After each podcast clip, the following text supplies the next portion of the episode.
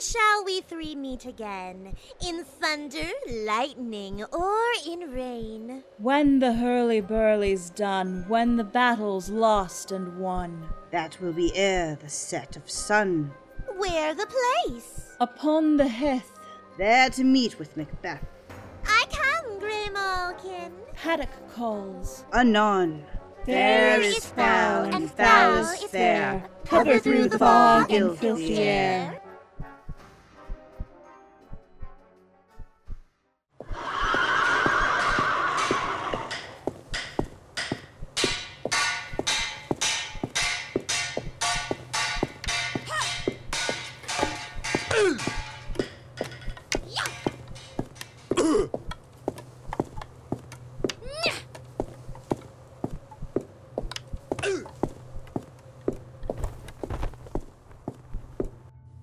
What man is that?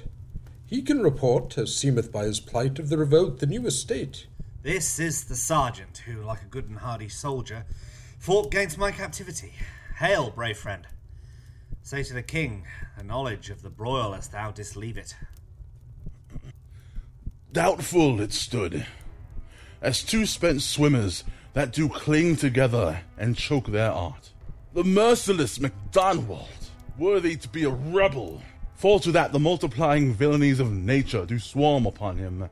From the western isles of kerns and gallowglasses is supplied, and fortune, on his damned quarrel smiling, showed like a rebel's whore.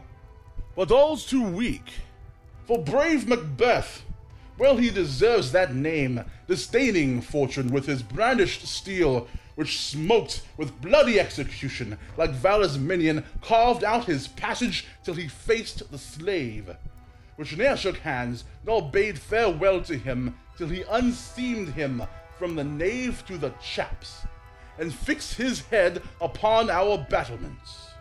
Oh, valiant cousin, worthy gentleman.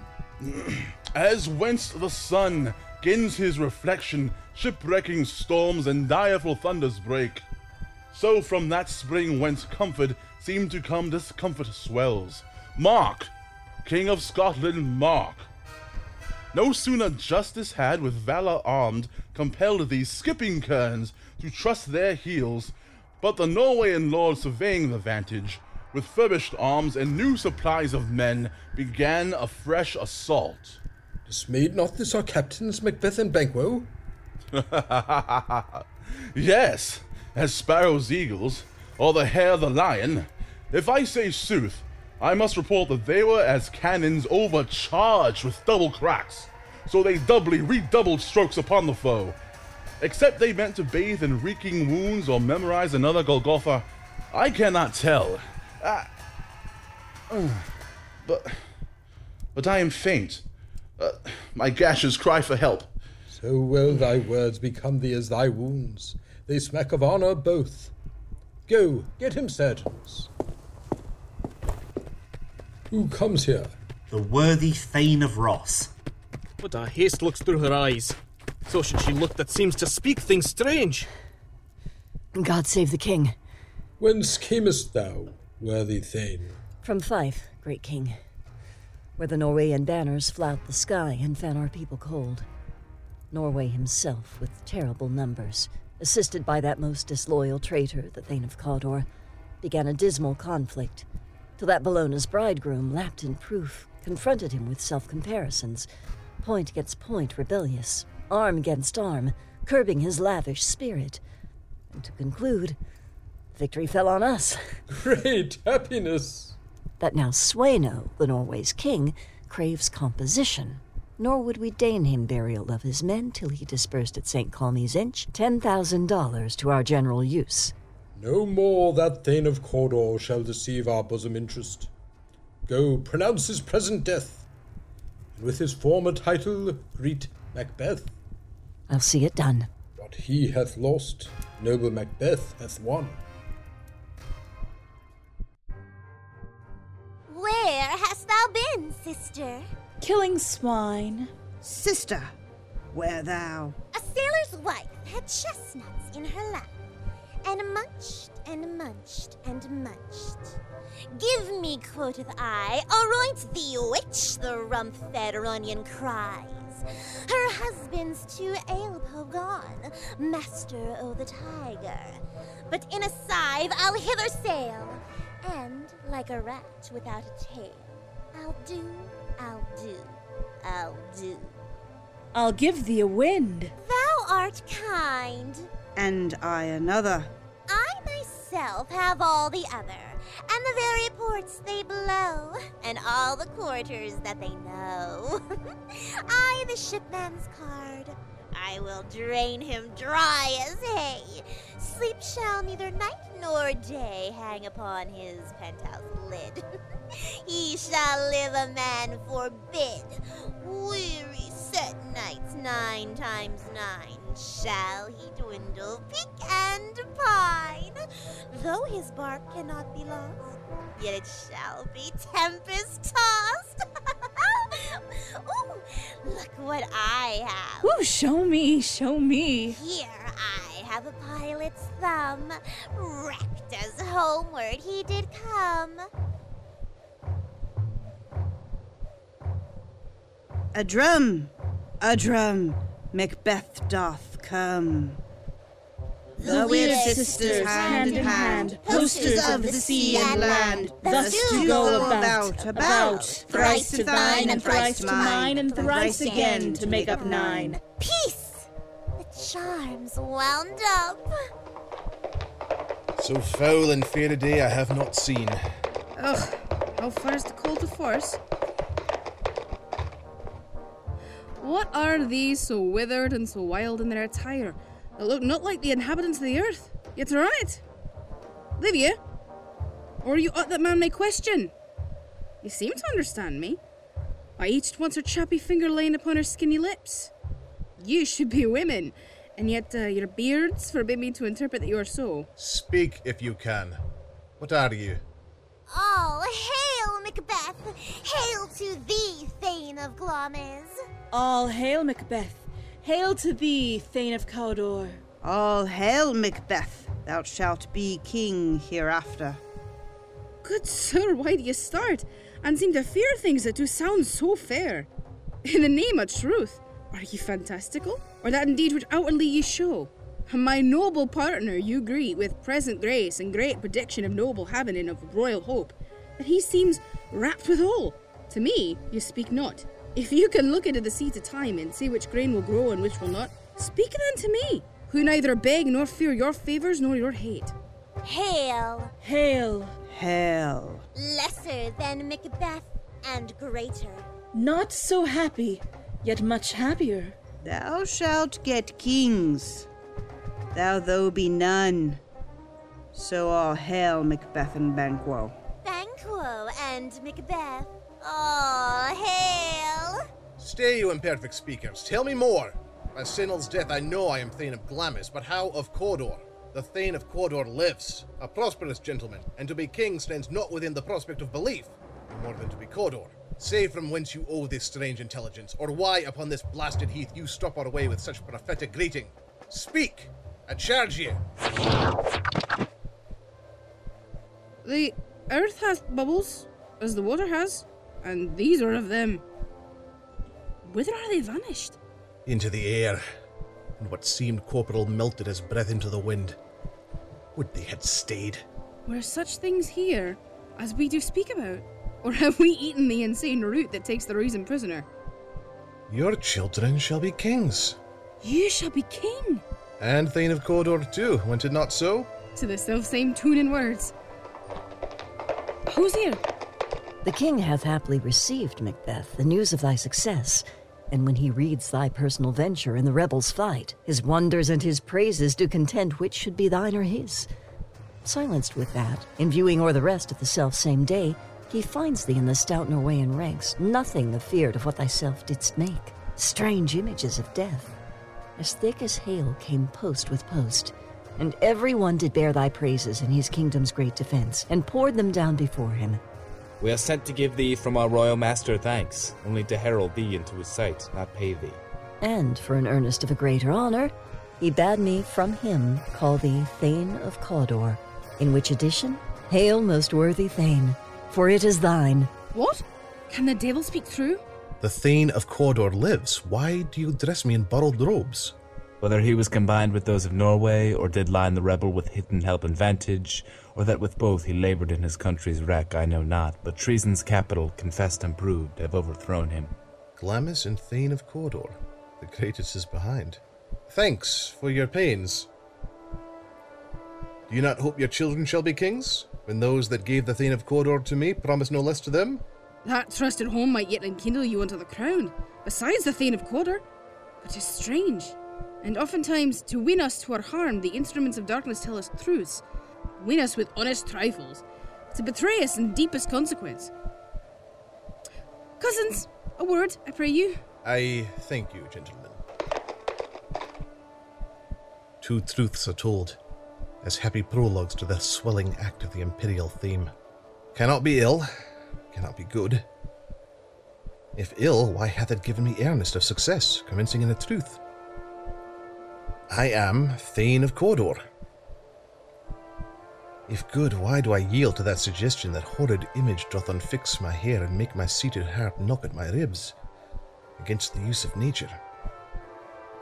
Present fears are less than horrible imaginings. My thought, whose murder yet is but fantastical, shakes so my single state of man that function is smothered in surmise, and nothing is but what is not. Look how our partner's wrapped. If chance will have me king, why chance may crown me without my stare. New horrors come upon him, like our strange garments, cleave not to their mold, but with the aid of use. Come what come may, time and the hour runs through the roughest day. Worthy Macbeth, we stay upon your leisure. Give me your favour. My dull brain was wrought with things forgotten. Kind gentlemen, your pains are registered where every day I turn the leaf to read them. Let us toward the king. Think upon what hath chanced, and, at more time, the interim having waited, let us speak our free hearts each to other. Very gladly. Till then, enough. Come, friends.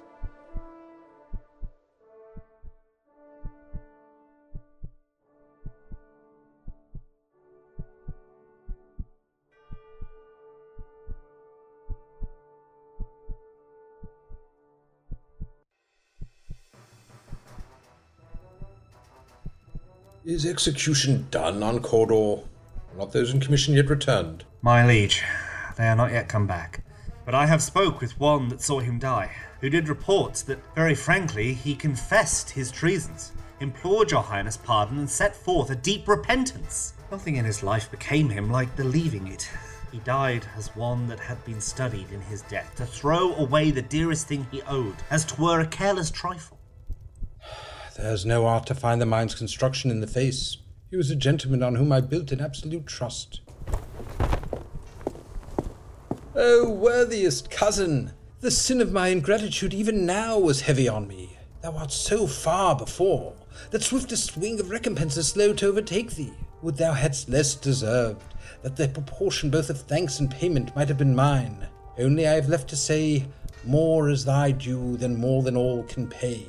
The service and the loyalty I owe in doing it pays itself. Your Highness's part is to receive our duties, and our duties are to your throne and state children and servants, which do but what they should by doing everything save toward your love and honor. Welcome hither.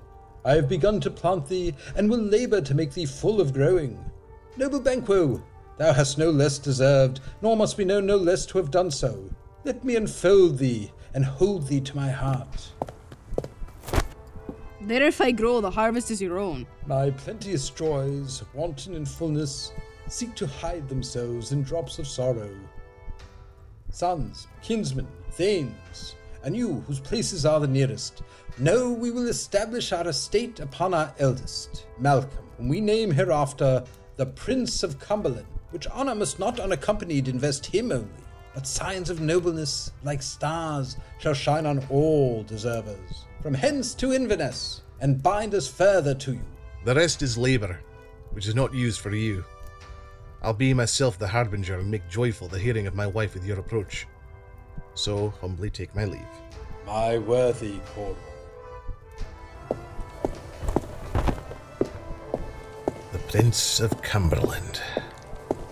That is a step on which I must fall down. or else o'erleap, for in my way it lies. Stars, hide your fires. Let not light see my black and deep desires. The eye wink at the hand. Yet let that be which the eye fears when it is done to see. True, worthy Banquo, he is full so valiant, and in his commendations I am fed, it is a banquet to me.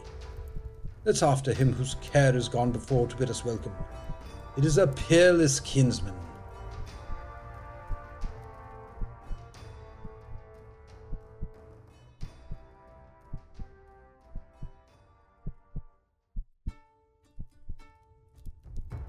They met me in the day of success, and I have learned by the perfectest report they have more in them than mortal knowledge. When I burned in desire to question them further, they made themselves air, into which they vanished.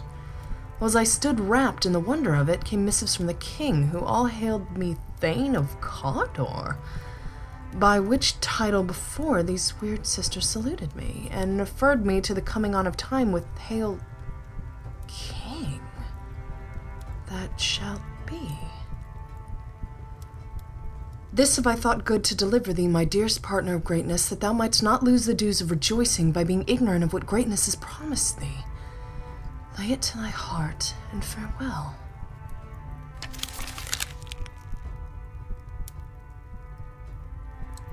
Glamis thou art, and Cawdor, and shalt be what thou art promised. Yet I do fear thy nature. It is too full of the milk of human kindness to catch the nearest way. Thou wouldst be great, art not without ambition, but without the illness should attend it. What thou wouldst highly, thou wouldst thou holily, wouldst not play false, and yet wouldst wrongly win. Thou'st have, great Glamis, that which cries, Thus thou must do if thou have it, and that which rather thou dost fear to do than wishes should be undone. Hie thee hither, that I may pour my spirits in thine ear and chastise with the valor of my tongue all that impedes thee from the golden round, which fate and metaphysical aid does seem to have thee crowned withal. What is your tidings? The king comes here tonight. Thou art mad to say it. Is not thy master with him? Who were it so would have informed for preparation. So please you, it is true. Our Thane is coming. One of my fellows had the speed of him, who, almost dead for breath, had scarcely more than would make up his message. Give him tending. He brings great news.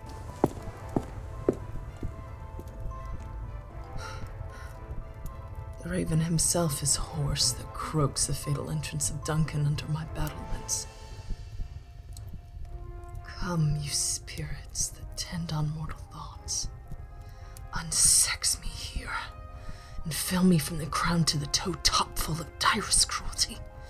Make thick my blood, stomp up the access and passage to remorse, that no compunctious visitings of nature shake my fell purpose nor keep peace between the effect and it. Come to my woman's breast and take my milk for gall, you murdering ministers, wherever in your sightless substances you wait on nature's mischief. Come, thick night, and pall thee in the dunnest smoke of hell, that my keen knife see not the wound it makes, nor heaven peep through the blanket of the dark to cry, Hold!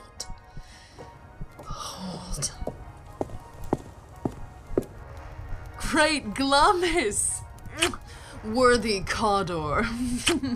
Greater than both by the all hail hereafter. Thy letters have transported me beyond this ignorant present, and I feel now the future in the instant. My dearest love, Duncan comes here tonight. And when goes hence? Tomorrow, as he purposes. Oh, never shall sun that morrow see. Your face, my Thane, is as a book where men may read strange matters. To beguile the time, look like the time. Bear welcome in your eye, your hand, your tongue. Look like the innocent flower, but be the serpent under it. He that's coming must be provided for. And you shall put this night's great business into my dispatch, which shall to all our nights and days to come give solely sovereign sway and masterdom. We will speak further. Only look up clear. To alter favor ever is to fear. Leave all the rest to me.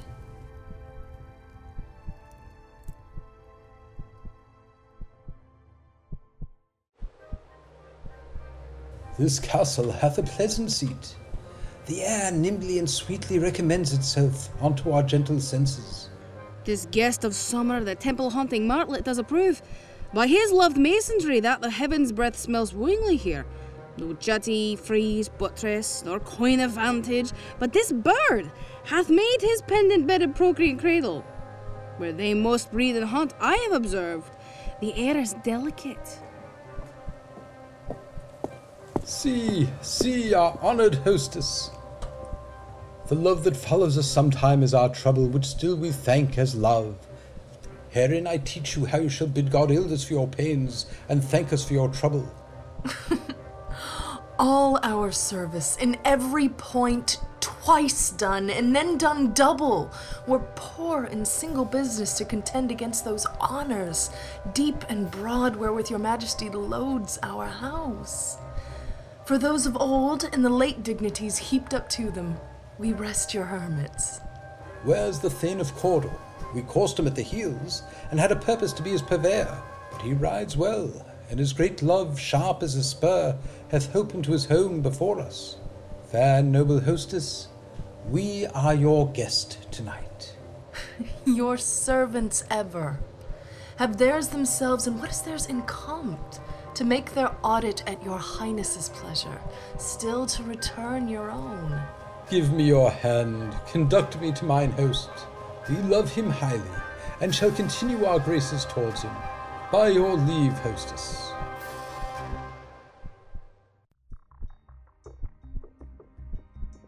If it were done when 'tis done, and and 'twere well it were done quickly.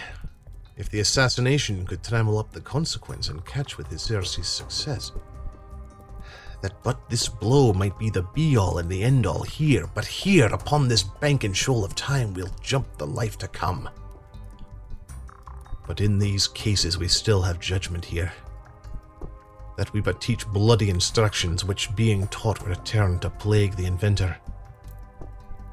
This even handed justice commends the ingredients of our poisoned chalice to our own lips.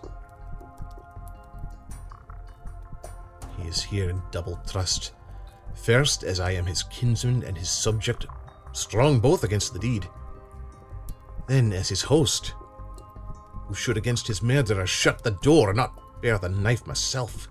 Besides, this Duncan hath borne his faculties so meek, hath been so clear in his great office, that his virtues will plead like angels, trumpet tongued against the deep damnation of his taking off.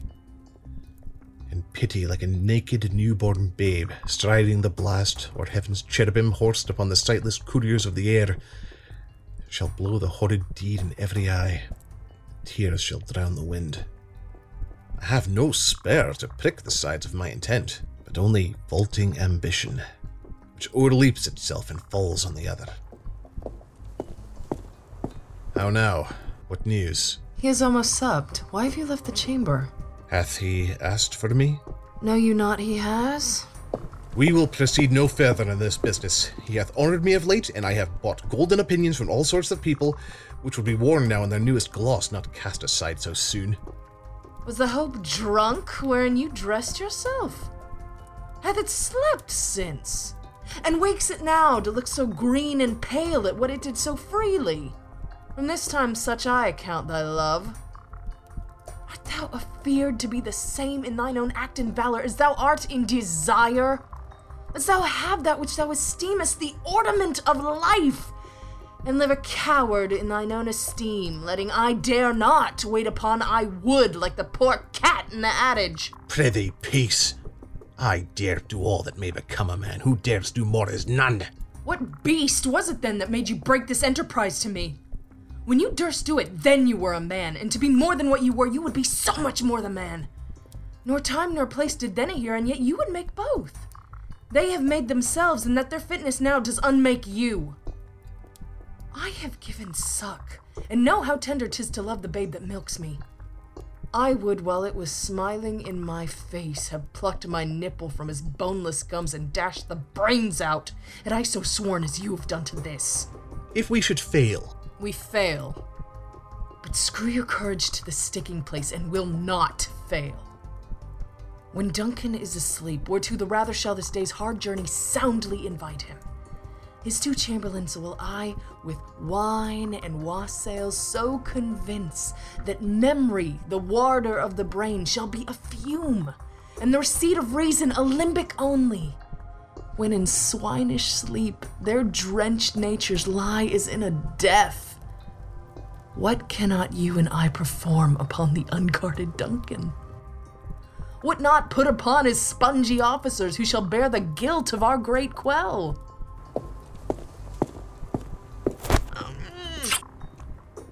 bring forth men children only, for thy undaunted metal should compose nothing but males. Will it not be received when we have marked with blood those sleepy two of his own chamber and used their very daggers that they have done it? Who dares receive it other? As we shall make our griefs and clamor roar upon his death. I am settled, and bend up each corporal agent to this terrible feat. Away, and mock the time with fairest show. False face must hide what the false heart doth know.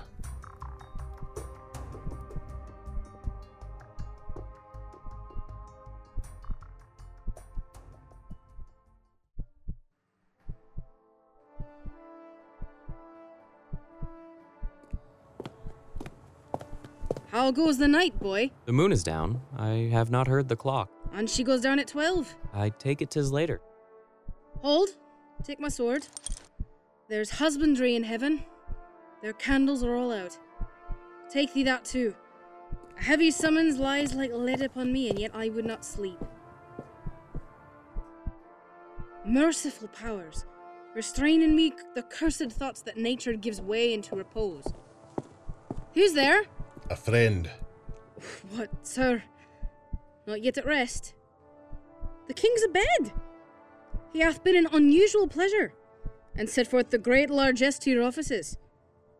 This diamond he greets your wife withal, by the name of most kind hostess, and shut up in measureless content.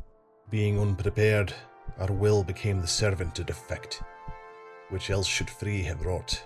All's well. I dreamt last night of the three Weird sisters. To you they had showed some truth. I think not of them. Yet, when we can entreat an hour to serve, we would spend it in some words upon that business, if you would grant the time.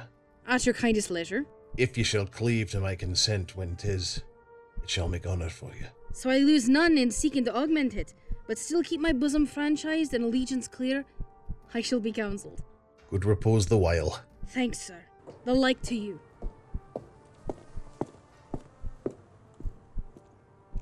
Is this a dagger which I see before me? The handle toward my hand? Come, let me clutch thee. I have thee not, and yet I see thee still. Art thou not fatal vision, sensible to feeling as to sight? Or art thou but a dagger of the mind, a false creation proceeding from the heat oppressed brain? I see thee yet in form as palpable as that which now I draw. Thou marshalst me the way that I was going, and such an instrument I was to use. Mine eyes are made the fool of the other senses, or else worth all the rest. I see thee still, and on thy blade and dudgeon gouts of blood, which was not so before. There's no such thing. It is the bloody business which unforms thus to mine eyes. Now o'er the one half world nature seems dead, and wicked dreams abuse the curtained sleep. Witchcraft celebrates pale Hecate's offerings, and withered murder, alarmed by a sentinel, the wolf, howls his watch thus with his steady pace. With Tarquin's ravishing strides toward his design moves like a ghost. Thou sure and firm set earth, hear not my steps. Which way they walk for fear thy very stones prate of my whereabout. And take the present horror from the time, which now suits with it. Whiles I threat, he lives. Words to the heat of deeds too cold breath gives. I go, and it is done. The bell invites me. Hear it not, Duncan, for it is a knell that summons thee to heaven or to hell.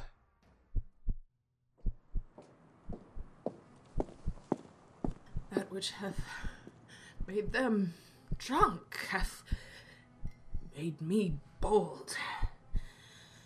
What hath quenched them hath given me fire. Hark!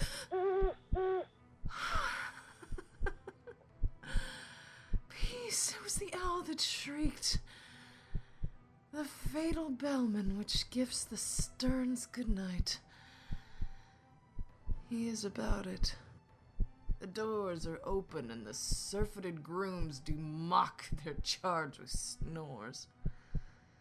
I have drugged their possets of death and nature to contend about them whether they live or die. Who's there? What ho? Alack, I am afraid they've awaked and 'tis not done. The attempt and not the deed confounds us. Hark! I laid their daggers ready, he could not miss them. Had he not resembled my father as he slept, I had done it.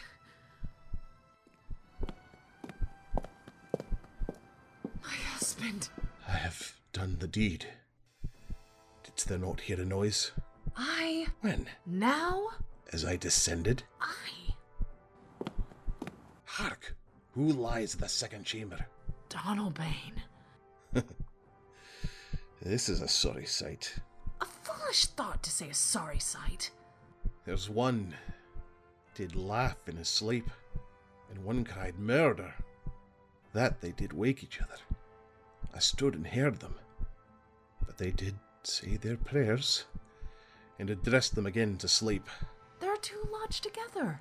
One cried, God bless us, and Amen the other, as they had seen me with these hangman's hands. Listening their fear, I could not say Amen when they did say, God bless us. Consider it not so deeply. But wherefore could not I pronounce Amen?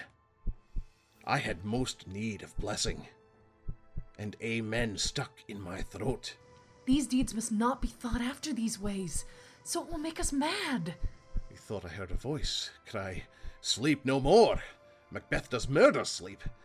The innocent sleep. Sleep that knits up the ravelled sleeve of care. The death of each day's life. Sore labour's bath, balm of hurt minds. Great nature's second course, chief nourisher in life's feast. What do you mean? Still it cried, Sleep no more to all the house. Glamis hath murdered sleep, and therefore Cawdor shall sleep no more. Macbeth shall sleep no more. Who was it that thus cried? My worthy thane, you do unbend your noble strength to think so brain sickly of things. Go, get some water and wash this filthy witness from your hand. Why did you bring these daggers from the place? They must lie there. Go, carry them and smear the sleepy grooms with blood. I'll go no more. I am afraid to think what I have done. Look on it again. I dare not. Infirm of purpose! Give me the daggers. The sleeping and the dead are but as pictures. Tis the eye of childhood that fears a painted devil. If ye do bleed, I'll gild the faces of the grooms withal, for it must seem their guilt. Whence is that knocking? How is't with me when every noise appalls me? What hands are here? they pluck out mine eyes. Will all great Neptune's ocean wash this blood clean from my hand? No. This my hand will rather the multitudinous seas in Incarnadine, making the green one red. My hands are of your color, but I shame to wear hearts so white. I hear knocking at the south entry. Retire we to our chamber. A little water clears us of this deed. How easy it is then. Your constancy hath left you unattended. Hark, more knocking! Get on your nightgown, lest occasion call us and show us to be watchers. Be not lost so poorly in your thoughts. To know my deed, twere best not know myself. Wake Duncan with thy knocking. Would thou couldst.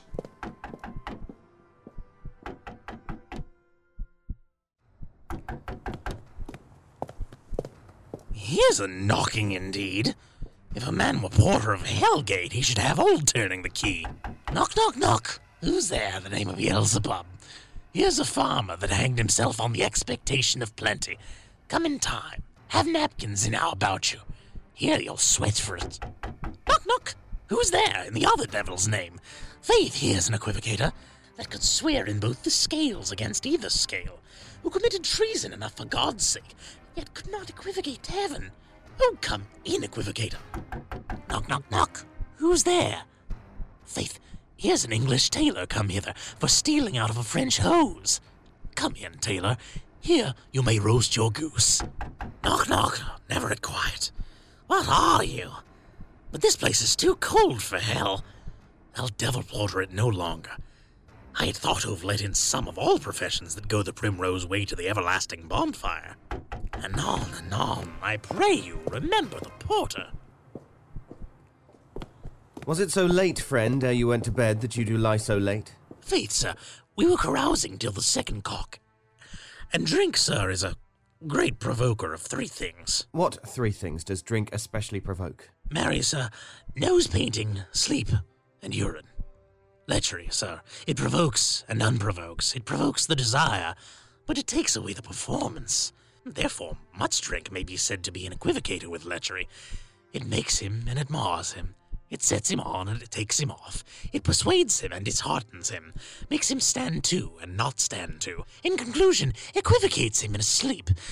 And giving him the lie, leaves him. I believe drink gave thee the lie last night. that it did, sir, in the very throat on me. But I requited him for his lie, and I think being too strong for him, though he took up my legs sometime, yet I made a shift to cast him. Is thy master stirring? Our knocking has awaked him. Here he comes. Good morrow, noble sir. Good morrow, both. Is the king stirring, worthy Thane? Not yet. He did command me to call timely on him. I have almost slipped the hour. I'll bring you to him. I know this is a joyful trouble to you, but yet 'tis one. The labour we delight in physics pain. This is the door. I'll make so bold to call, for 'tis my limited service. Goes the king hence today? It does. He did appoint so. The night has been unruly. Where we lay, our chimneys were blown down, and, as they say, lamentings heard in the air. Strange screams of death, and prophesying with accents terrible of dire combustion, and confused events now hatched to the woeful time. The obscure bird clamoured the livelong night. Some say the earth was feverous and did shake. 'Twas a rough night. My young remembrance cannot parallel a fellow to it. Horror!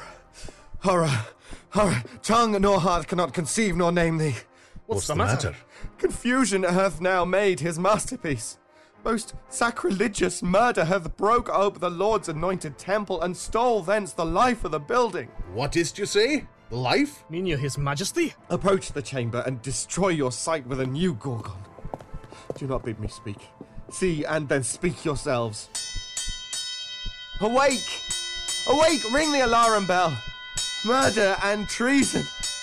Banquo and Donalbain, Malcolm, awake! Shake off this downy sleep, death's counterfeit, and look on death itself. Up! Up and see the great doom's image! Malcolm, Banquo! As from your graves arise up and walk like sprites to countenance this horror! Ring the bell! Worse the business that such a hideous trumpet calls to partly the sleepers of the house. Speak! Speak!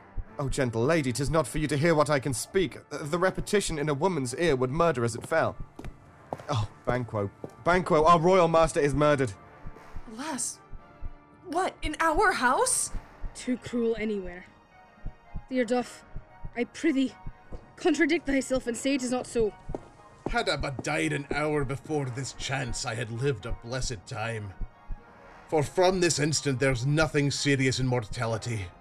All is but toys. Renown and grace is dead. The wine of life is drawn, and the mere lees is left this vault to brag of. What is amiss? You are, and do not know it. The spring, the head, the fountain of your blood is stopped. The very source of it is stopped. Your royal father's murdered. Oh? By whom? Those of his chambers, as it seemed, had done it. Their hands and faces were unbadged with blood. So were the daggers, which unwiped we found upon their pillows. They stared and were distracted. No man's life was to be trusted with them. Oh, yet I do repent me of my fury that I did kill them. Wherefore did you so? Who can be wise, amazed, temperate, and furious, loyal and neutral in a moment? No man. The expedition, my violent love outran the pause of reason. Here lay Duncan, his silver skin laced with his golden blood, and his gashed stabs looked like a breach in nature for ruin's wasteful entrance. There, the murderers, steeped in the colours of their trade, their daggers unmannerly breached with gore. Who could refrain that had a heart to love and find that heart courage to make love known? Ambience. Look to the lady. Why do we hold our tongues? That most may claim this argument for ours. What should be spoken here, where our fate, hid in an auger hole, may rush and seize us? Let's away. Our tears are not yet brewed. Nor our strong sorrow upon the foot of motion. Look to the lady. And when we have our naked frailties hid that suffer an exposure, let us meet and question this most bloody piece of work to know it further. Fears and scruples shake us. In the great hand of God I stand, and thence against the undivulged pretense I fight of treasonous malice. And so do I. So all. So, all. Let's briefly put on manly readiness and meet in the hall together. Well Well, well contented. contented.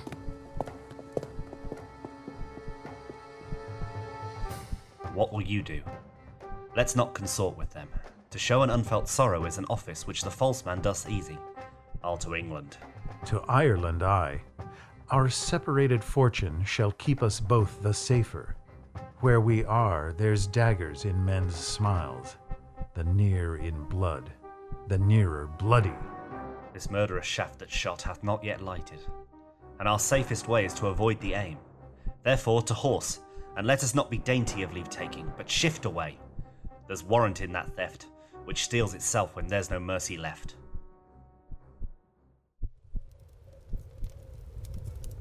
Three score and ten.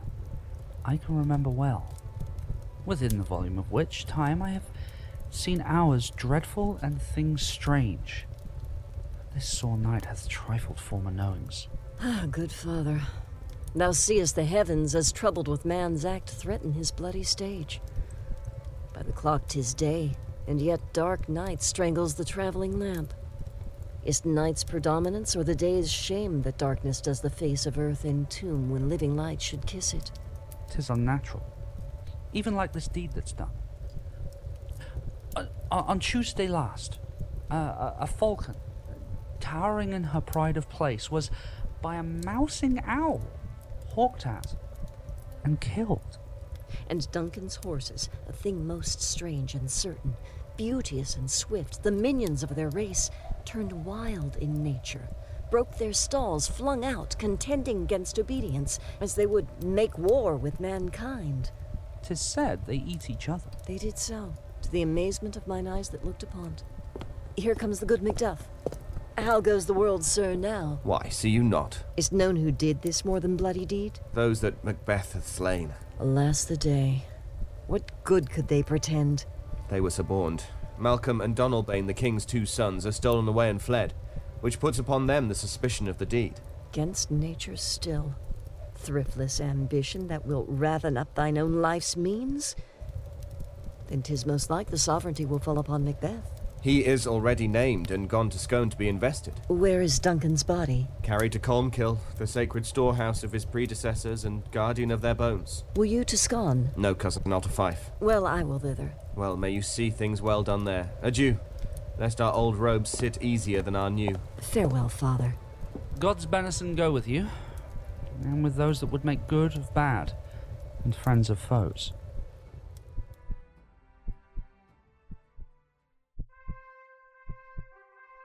Thou hast it now. King Cawdor Glamis. All as the weird woman promised. And I fear thou didst play most foully for it. Yet it was said it should not stand in thy posterity, but that myself should be the root and father of many kings. If there come truth from them, as upon thee, Macbeth, their speeches shine, why, by the verities on thee made good, may they not be my oracles as well, and set me up in hope? Hush, no more. Here's our chief guest. If she had been forgotten, it had been as a gap in our great feast, and all thing unbecoming.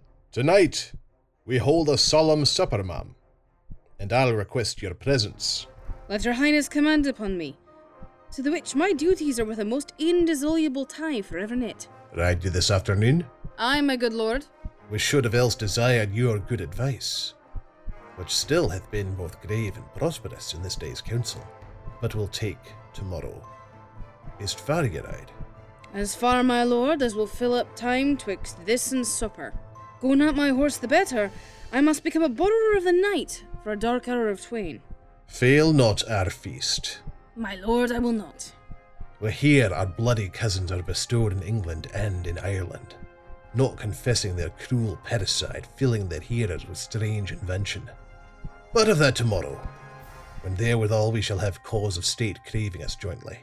Hie to horse. Adieu, till ye return at night. Goes Fleance with ye? Aye, my good lord. Our time does call upon us. I wish your horse is swift and sure of foot. And so I do commend you to their backs. Farewell. Let every man be master of his time till seven at night. To make society the sweeter welcome, we will keep ourselves till supper time alone. While then, God be with you.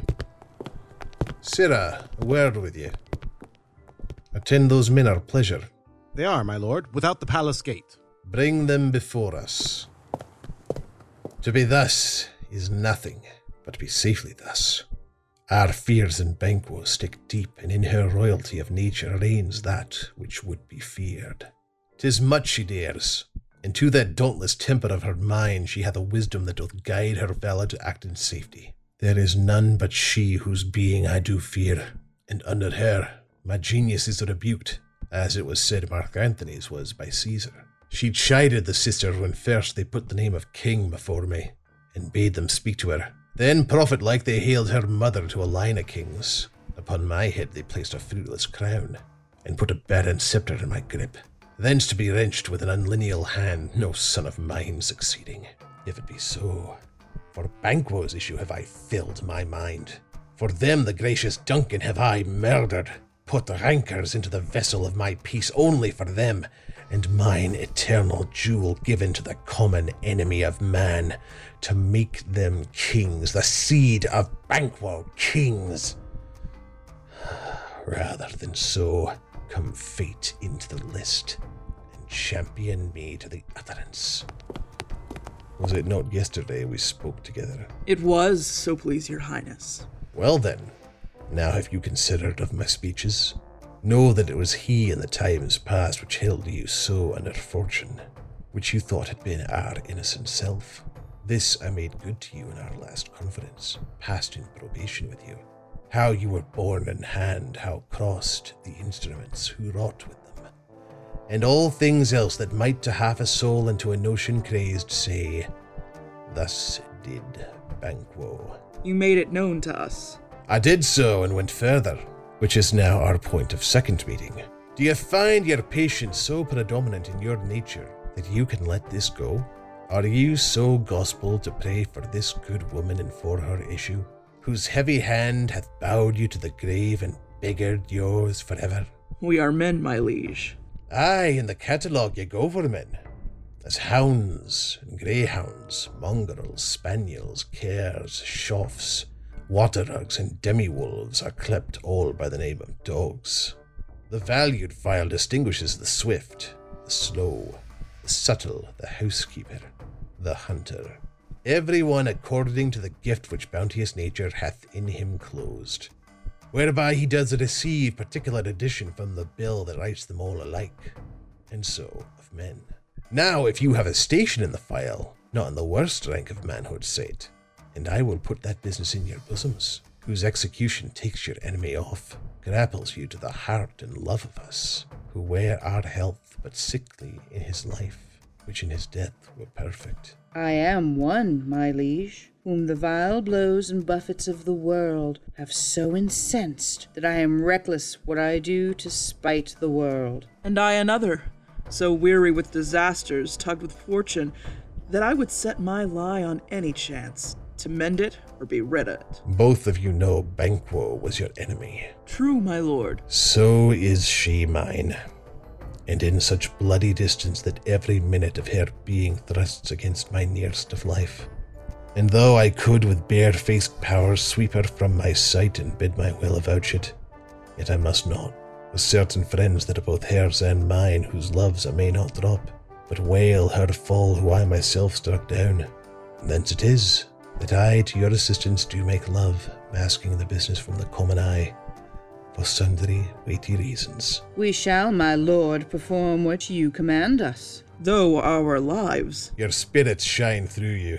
Within this hour at most, I will advise you where to plant yourselves, acquaint you with the perfect spy of the time, the moment on't, for it must be done tonight, and something from the palace. Always thought that I had acquired a clearness, and with her, to leave no rubs nor botches in the work, Fleance, her son, that keeps her company, whose absence is no less material to me than is his mother's, must embrace the fate of that dark hour. Resolve yourselves apart. I'll come to you anon. We are resolved, my lord. I'll call upon you straight. Abide within. It is concluded. Banquo, thy soul's flight, if it find heaven, must find it out tonight.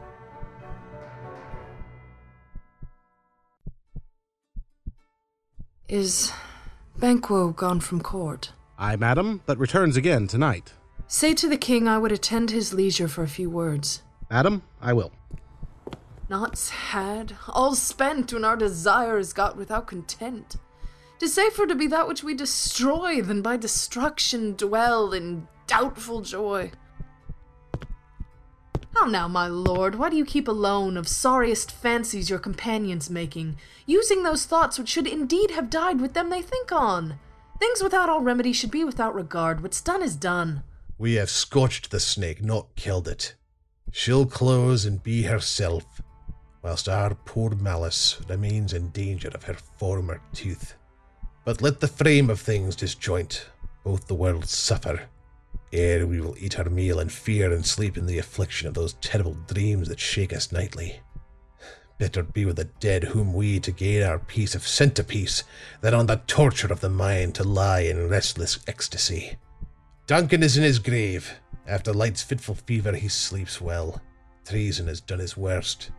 Nor steel, nor poison, malice, domestic, foreign levy, nothing can touch him further. Come on, gentle, my lord. Sleek o'er your rugged looks. Be bright and jovial among your guests tonight. So shall I, love, and so I pray be you. Let your remembrance apply to Banquo. Present her eminence, both with eye and tongue. Unsafe the while that we must lave our honours in these flattering streams, and make our faces vizards to our hearts, disguising what they are. You must leave this. Oh, full of scorpions is my mind, dear wife. Thou knowest that Banquo and her Fleance lives. But in them nature's copy's not eternal. there's comfort yet. They are assailable, and be thou jocund. Ere the bat hath flown his cloistered flight, ere to black Hecate summons the shard-born beetle with his drowsy hums, hath rung night's yawning peal, there shall be done a deed of dreadful note. What's to be done? Be innocent of the knowledge, dearest Chuck, till thou applaud the deed. Come, sealing night, scarf up the tender eye of pitiful day, and with thy bloody and invisible hand cancel and tear to pieces that great bond which keeps me pale. Light thickens and the crow makes wing to the rocky wood. Good things of day begin to droop and drowse, while night's black agents to their praise do rouse.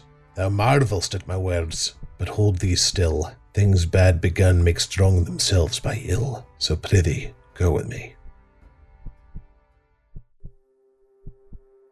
But who did bid thee join with us? Macbeth.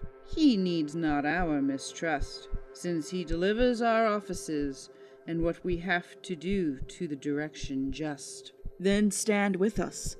The west yet glimmers with some streaks of day, now spurs the lated traveler apace to gain the timely inn. Near approaches the subject of our watch. Hark!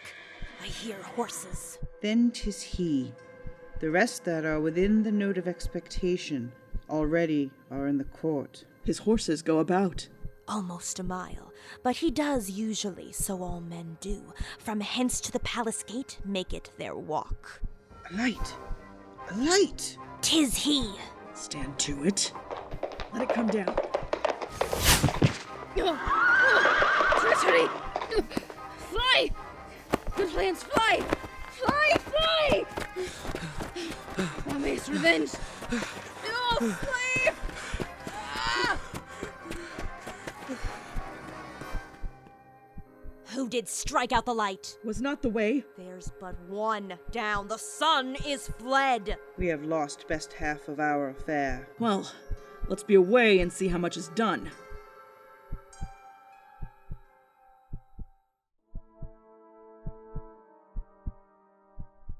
You know your own degrees. Sit down.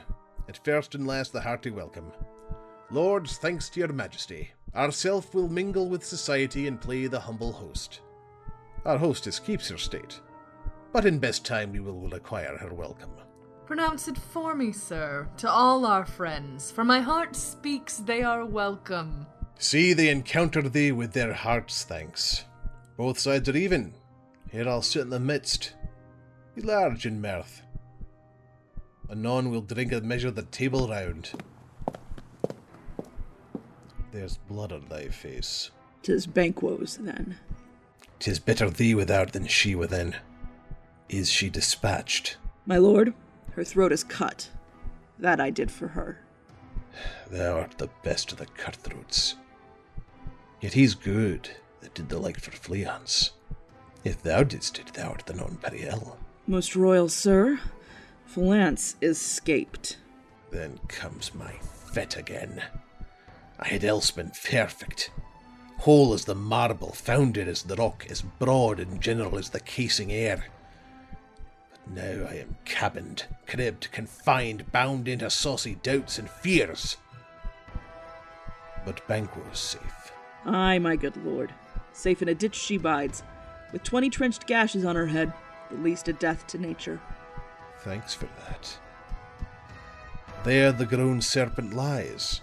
The worm that's fled hath nature that in time will venom breed. No teeth for the present. Get thee gone. Tomorrow we'll hear ourselves again. My royal lord, you do not give the cheer. The feast is sold, that is not often vouched. While 'tis a making, 'tis given with welcome.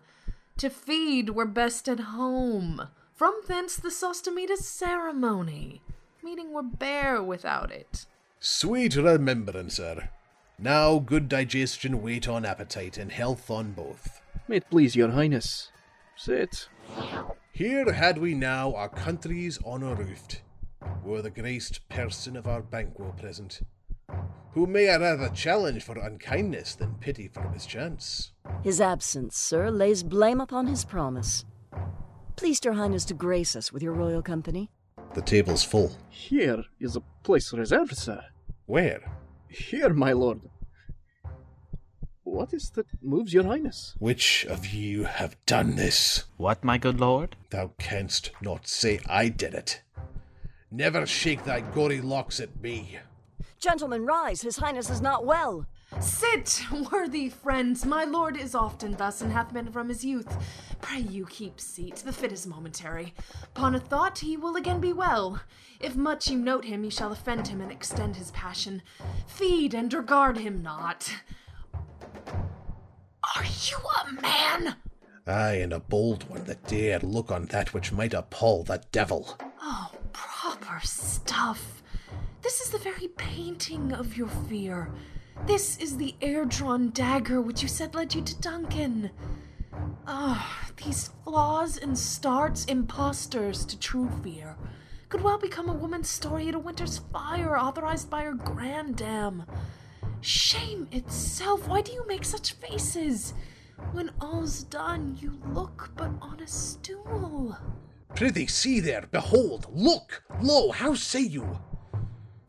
Why, what care I? If thou canst nod, speak too. If charnel houses in our graves must send those that we bury back, our monuments shall be the maws of kites. What, quite unmanned and folly? If I stand here, I saw her. Fie for shame! Blood hath been shed ere now in the olden time, ere human statute purged the gentle wheel. Aye, and since too murders have been performed too terrible for the ear. The times have been that when the brains were out, the man would die, and there an end. But now they rise again, with twenty mortal murders on their crowns, and push us from our stools. This is more strange than such a murder is. My worthy lord, your noble friends do lack you. I do forget. Do not muse at me, my most worthy friends. I have a strange infirmity which is nothing to those that know me. Come, love and health to all. Then I'll sit down. Give me some wine. Fill full. I drink to the general joy of the whole table, and to our dear friend Banquo, whom we miss. Would she were here.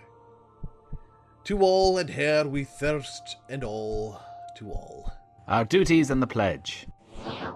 Avaunt, and quit my sight! Let the earth hide thee. Thy bones are marrowless, thy blood is cold. Thou hast no speculation in those eyes which thou dost glare with.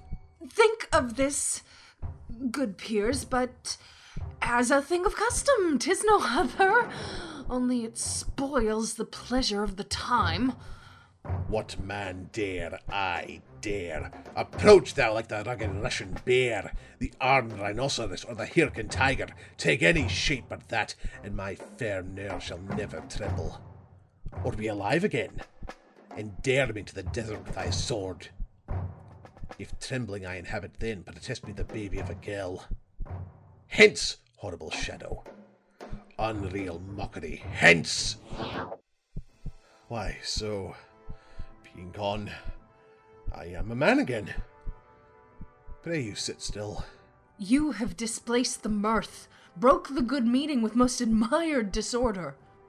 Can such things be, and overcome us like a summer's cloud, without our special wonder? You make me strange even to the disposition that I owe, when now I think you can behold such sights, and keep the natural ruby of your cheeks when mine is blanched with fear. What sights, my lord? I pray you speak not. He grows worse and worse. Question enrages him. And once good night, stand not upon the order of your going, but go at once.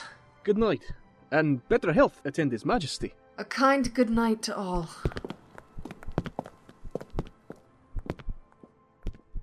It will have blood. They say blood will have blood. Stones have been known to move and trees to speak. Augurs and understood the relations have by maggot pies and choughs and rooks brought forth the secretest man of blood. What is the night? Almost at odds with morning, which is which? How sayst thou that Macduff denies his person at our great bidding? Did you send to him, sir? I hear it by the way, but I will send.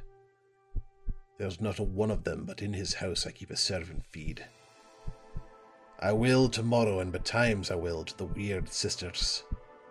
More shall they speak, for now I am bent to know by the worst means, the worst! For mine own good all causes shall give way. I am in blood stepped in so far that should I weigh no more, returning were as tedious as go over. Strange things I have in head, that will to hand, which must be acted ere they may be scanned. You lack the season of all natures, sleep. Come, will to sleep. My strange and self abuse is the initiate fear that wants hard use. We are yet but young indeed.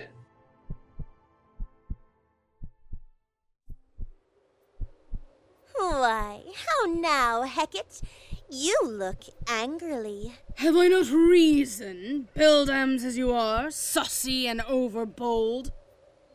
How did you dare to trade and traffic with Macbeth in riddles and affairs of death? And I, the mistress of your charms, the close contriver of all harms, was never called to bear my part or to show the glory of our art. And, which is worse, all you have done hath been for but a wayward son, spiteful and wrathful, who, as others do, loves for his own ends, not for you. But make amends now. Get you gone, and at the pit of Acheron meet me in the morning. Thither he will come to know his destiny. Your vessels and your spells provide, your charms and everything beside. I am for the air. This night I'll spend unto a dismal and a fatal end. Great business must be wrought ere noon. Upon the corner of the moon there hangs a vaporous drop profound. I'll catch it ere it come to ground, and that distilled by magic's light shall raise such artificial sprites as by the strength of their illusion shall draw him on to his confusion. He shall spurn fate, scorn death, and bear he hopes of wisdom, grace, and fear. And you all know, security is mortal's chiefest enemy. Hark! I am called. My little spirit, see, sits on a foggy cloud and stays for me. Come, let's make haste. She'll soon be back again.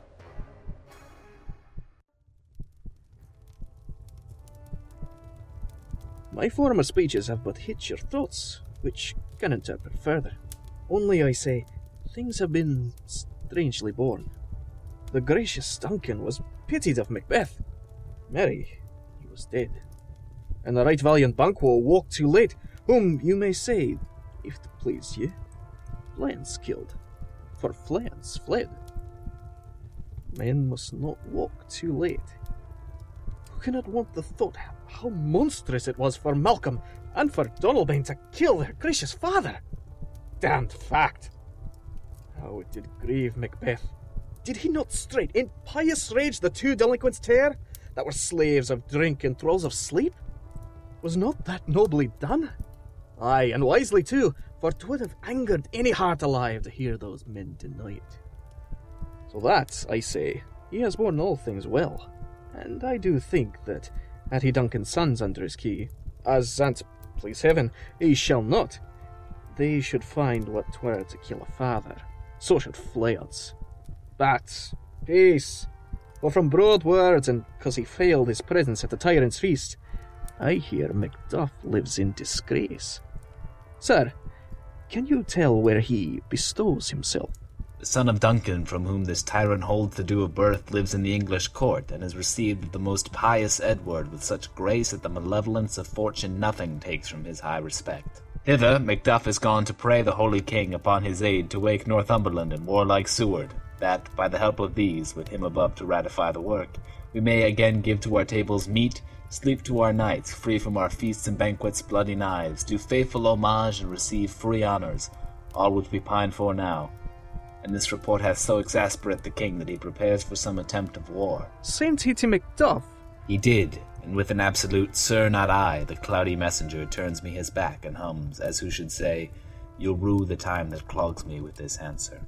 That will might advise him to a caution, to hold what distance his wisdom can provide. Some holy angel, fly to the court of England and unfold his message ere he come, that a swift blessing may soon return to this our suffering country under a hand accursed. I'll send my prayers with him.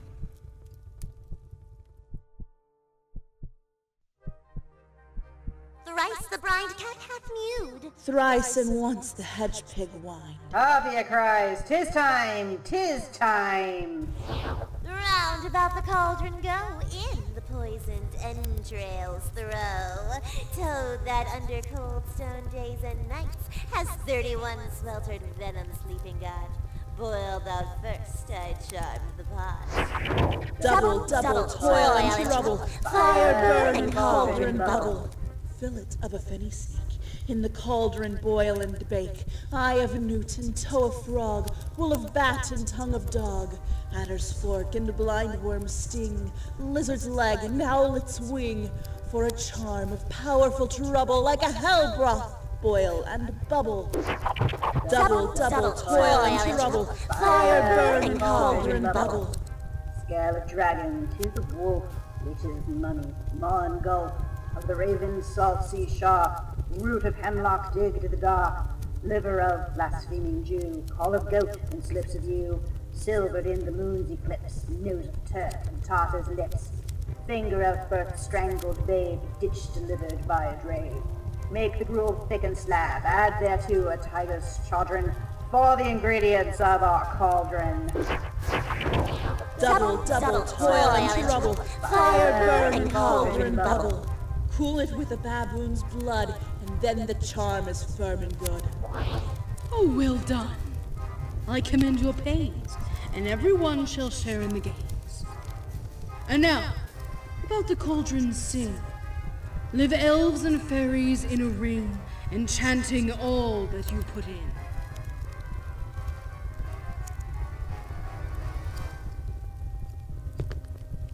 By the pricking of my thumbs, something wicked this way comes.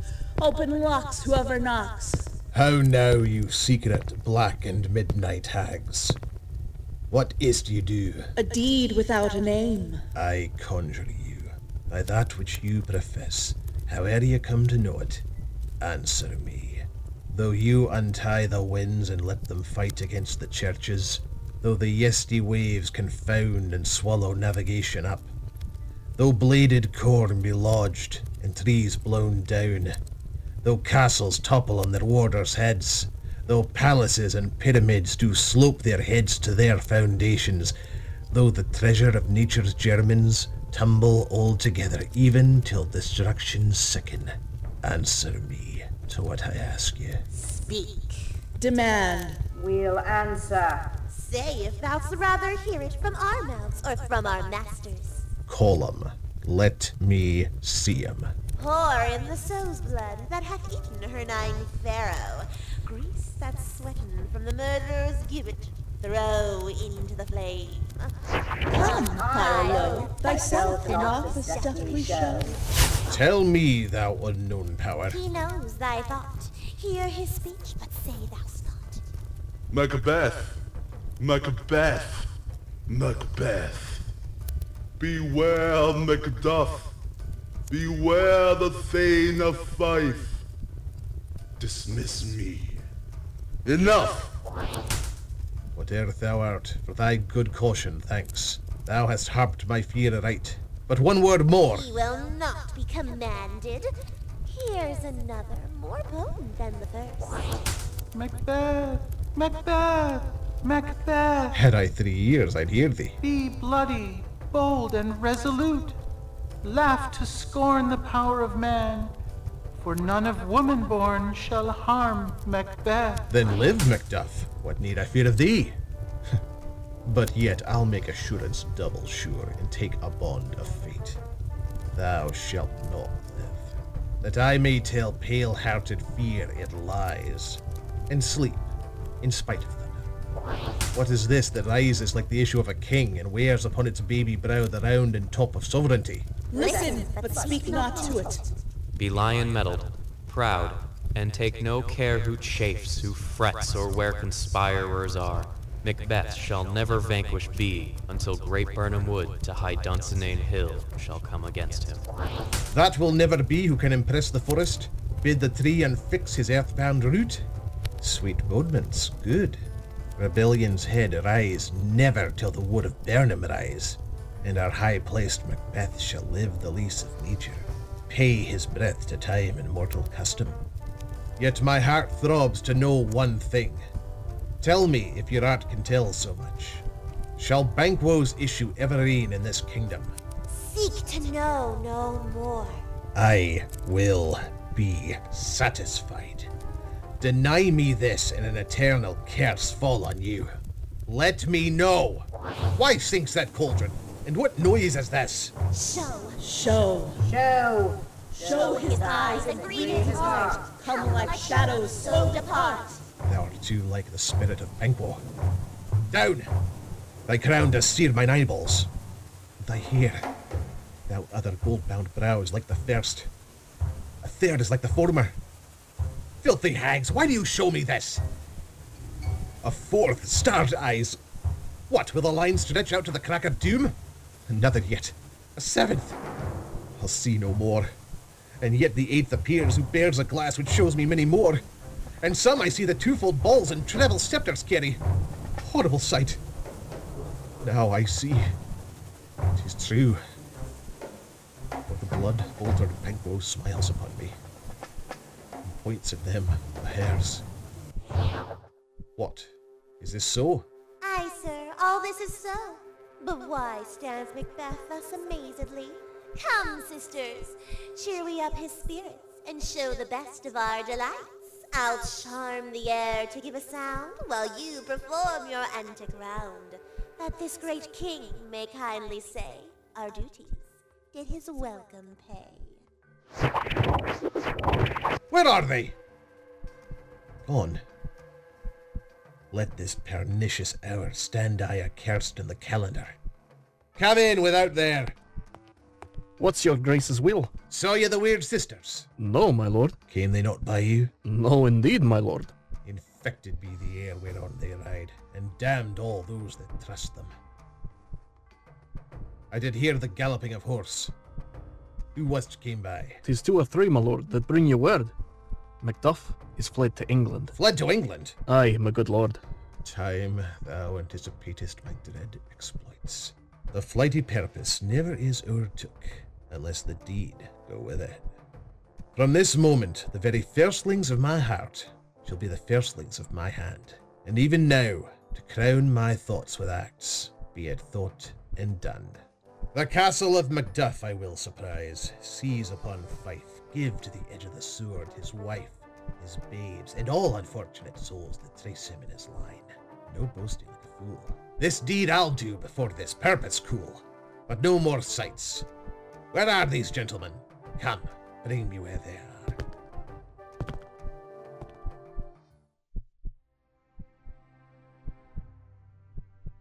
What had he done to make him fly the land? You must have patience, madam. He had none. His flight was madness. When our actions do not, our fears make us traitors. You know not whether it was his wisdom or his fear. Wisdom to leave his wife, to leave his babes, his mansions, his titles, in a place from whence he himself does fly. He loves us not. He wants the natural touch, for if the poor wren, the most diminutive of birds, will fight her young ones in her nest against the owl. All is the fear, and nothing is the love. As little is the wisdom, where the flight so runs against all reason. My dearest cause, I pray you, school yourself. But for your husband, he is noble, wise, judicious, and best knows the fits of the season. I dare not speak much further, but cruel are the times when we are traitors and do not know ourselves. When we hold rumor from what we fear, yet know not what we fear, but float upon a wild and violent sea, each way and move. I take my leave of you. Shall not be long, but I'll be here again. Things at the worst will cease. or else climb upward to what they were before. My pretty cousin, blessing upon you. Fathered he is, and yet he is fatherless. I am so much a fool. Should I stay longer, it would be my disgrace and your discomfort. I take my leave at once. Sirrah, your father's dead. And what will you do now? How will you live? As birds do, mother. Poor bird. Thou'dst never fear the net nor lime, the pitfall nor the gin. Why should I, mother? Her poor birds they're not set for. My father is not dead, for all you're saying. Yes, he is dead. Now how wilt thou do for a father? Nay, how will you do for a husband? Why, I can buy me twenty at any market. Then you'll buy him to sell again. Thou speakest with all thy wit, and yet, i' faith, with wit enough for thee. Was my father a traitor, mother? Aye, that he was. What is a traitor? Why, one that swears and lies. And be all traitors that do so? Every one that does so is a traitor and must be hanged. And must they all be hanged that swear and lie? Every one. Who must hang them? Why, the honest men. Then liars and swearers are fools. For there are liars and swearers now to beat the honest men and hang up them. Oh, now God help you, poor monkey. But how wilt thou do for a father? If he were dead, you'd weep for him. If you would not, it were a good sign I should quickly have a new father. poor prattler, how thou talk'st. Bless you, fair dame. I am not to you known, though in your state of honor I am perfect. I doubt some danger does approach you nearly. If you will take a homely man's advice, be not found here. Hence with your little ones. To fright you thus, methinks, I am too savage. To do worse to you were fell cruelty, which is too nigh your person. Heaven preserve you, I dare abide no longer. Whither should I fly? I have done no harm. But I remember now I am in this earthly world, where to do harm is often laudable. To do good sometimes accounted dangerous folly. Why then, alas, do I put up that womanly defense to say I have done no harm? What are these faces? Where is your husband? I hope in no place so unsanctified where such as thou mayest find him. He's a traitor. Thou liest, thou shag haired villain! What, you, Egg? Young fry of treachery. He's killed me, mother. Run away. I pray you. Murder! Murder! Murder!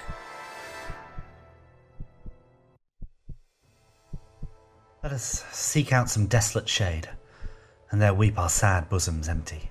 Let us rather hold fast the mortal sword, and like good men bestride our downfall and birthdom. Each new morn, new widows howl, new orphans cry, new sorrows strike heaven on the face, that it resound as if it felt with Scotland, and yelled out like syllable of dollar. What I believe I'll wail, what no believe, and what I can redress, as I shall find the time to friend, I will. What you have spoke, it may be so perchance.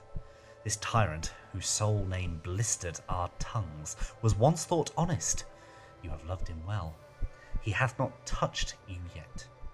I am young, but something you may deserve of him through me, and wisdom to offer up a poor innocent lamb to appease our angry god. I am not treacherous. But Macbeth is. A good and virtuous nature may recoil in an imperial charge.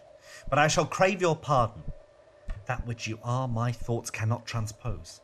Angels are bright still, though the brightest fell.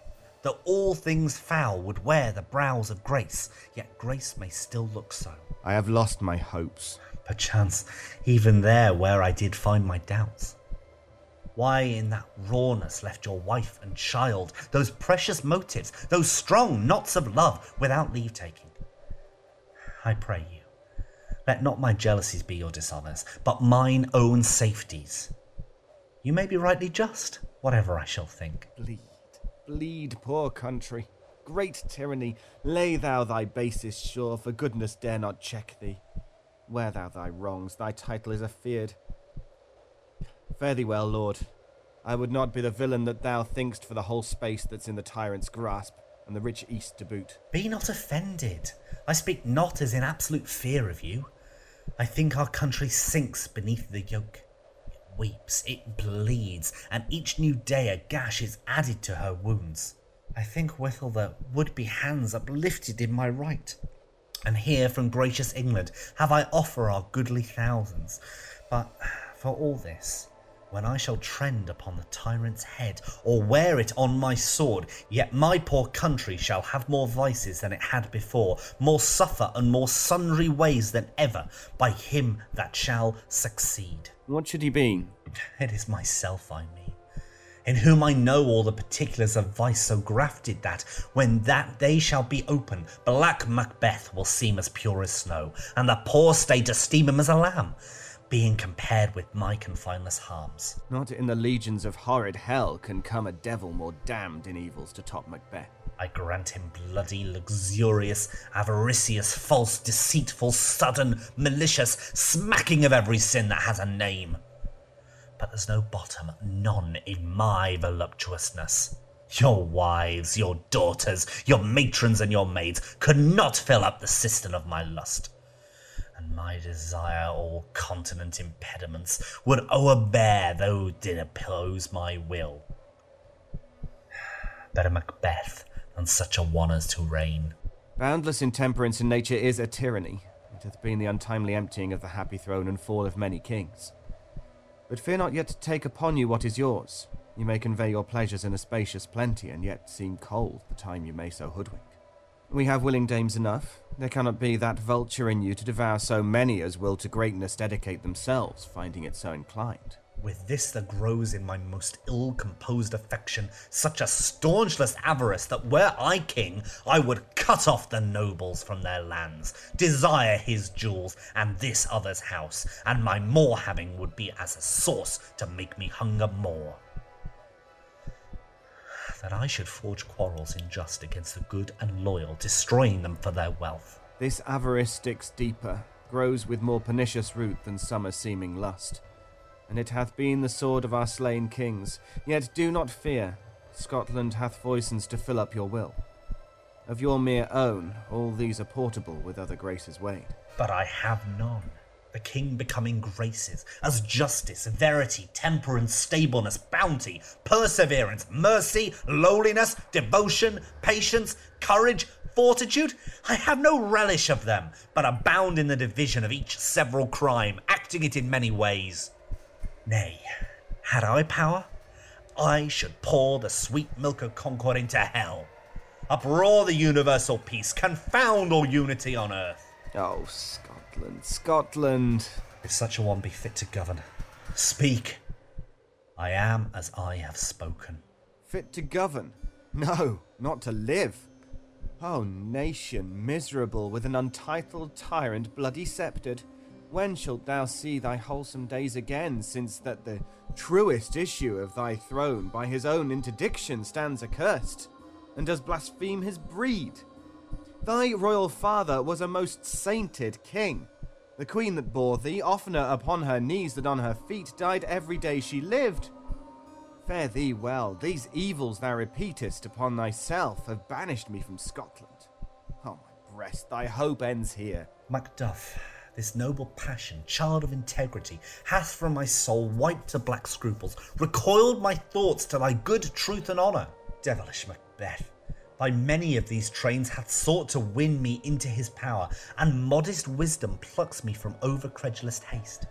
But God above, deal between thee and me, for even now I put myself to thy direction, and unspeak my own detraction. Here abjure the taints and blames I laid upon myself, for strangers to my nature. I am yet unknown to woman. Never was forsworn, scarcely have coveted what was mine own. At no time broke my faith, would not betray the devil to his fellow, and delight no less in truth than life. My first false speaking was this upon myself. What I am truly is thine, and my poor country's to command. Whither indeed, before thy here approach, old Siward, with ten thousand warlike men, already at a point was settling forth. Now altogether, and the chance of goodness be like our warranted quarrel. Why are you silent? Such welcome and unwelcome things at once 'tis hard to reconcile. Well, more anon. Comes the king forth, I pray you. Aye, sir. They are a crew of wretched souls that stay his cure, their malady convinces the great assayer their art. But at his touch, such sanctity hath heaven given his hand. They presently amend. I thank you, doctor. What's the disease he means? Tis called the evil, a most miraculous work in this good king, which often since my here remain in England I have seen him do. How he solicits heaven, himself best knows. But strangely visited people, all swollen ulcerous, pitiful to the eye, the mere despair of surgery, he cures, hanging a golden stamp about their necks, put on with holy prayers, and 'tis spoken, to the succeeding royalty he leaves the healing benediction. With this strange virtue he hath a heavenly gift of prophecy, and sundry blessings hang about his throne that speak him full of grace. See who comes here. A countryman, but yet I know her not. My ever gentle cousin, welcome hither. I know her now. Good God, betimes remove the means that make us strangers. Sir, Amen. Stands Scotland where it did. Alas, poor country, almost afraid to know itself. It cannot be called our mother, but our grave, where nothing but who knows nothing is once seen to smile, where sighs and groans and shrieks that rend the air are made, not marked, where violent sorrow seems a modern ecstasy. The dead men's knell is their scarce ask for who, and good men's lives expire before the flowers in their caps, dying or ere they sicken. Oh, relation too nice and yet too true. What's the newest grief? That of an hour's age doth hiss the speaker. Each minute teems a new one. How does my wife? Why, well. And all my children? Well, too. The tyrant has not battered at their peace. No. They were well at peace when I did leave them. But not a niggard of your speech. How ghost? When I came hither to transport the tidings which I have heavily borne, there ran a rumor of many worthy fellows that were out, which was to my belief witnessed the rather, for that I saw the tyrant's power afoot. Now is the time of help. Your eye in Scotland would create soldiers, make our women fight to doff their dire distresses. Beat the comfort we are coming thither. Gracious England hath lent us good Siward and ten thousand men, an older and better soldier none than Christendom gives out. Would I could answer this comfort with the like. But I have words that would be held out in the desert air, where hearing should not latch them. What concern they? The general cause? Or is defeat grief due to some single breast? No mind that's honest, but in it shares some woe, though the main part pertains to you alone. If it be mine, keep it not from me. Quickly, let me have it. Let not your ears despise my tongue forever, which shall possess them with the heaviest sound that ever yet they heard. Hmm. I guess at it. Your castle is surprised, your wife and babes savagely slaughtered. To relate the manner were on the quarry of these murdered deer, to add the death of you. Merciful heaven, what man! Near pull your hat upon your brows, give sorrow words, the grief that does not speak whispers, the o'erfraught heart and bids it break. My children too. Wife, children, servants, all that could be found. And I must be from thence. My wife killed too. I have said. Be comforted. Let's make us medicines of great revenge to cure this deadly grief. He has no children. All, my pretty ones. Did you say all? Oh, hell kite, all! What? All my pretty chickens and their dam at one fell swoop. Dispute it like a man. I shall do so. But I must also feel it as a man. I cannot but remember such things were, that they were most precious to me. Did heaven look on and would not take their part? Sinful Macduff, they were all struck for thee. Not that I am not for their own demerits, but for mine fell slaughter on their souls. Heaven rest them now. Be this the whetstone of your sword? Let grief convert to anger, blunt not the heart, enrage it. But, gentle heavens, cut short all intermission. Front to front bring thou this fiend of Scotland and myself. Within my sword's length set him. If he scape, heaven forgive him too. This tune goes manly. Come, go we to the king. Our power is ready, our lack is nothing but our leave. Macbeth is ripe for shaking, and the powers above put on their instruments. Receive what cheer you may. The night is long that never finds the day.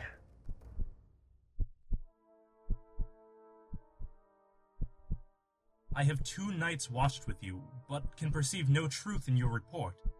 When was it she last walked? Since His Majesty went into the field, I have seen her rise from her bed, throw her nightgown upon her, unlock her closet, take forth paper, fold it, write upon it, read it, afterwards seal it, and again return to bed, yet all this while in a most fast sleep. Great perturbation in nature, to receive at once the benefit of sleep and do the effects of watching.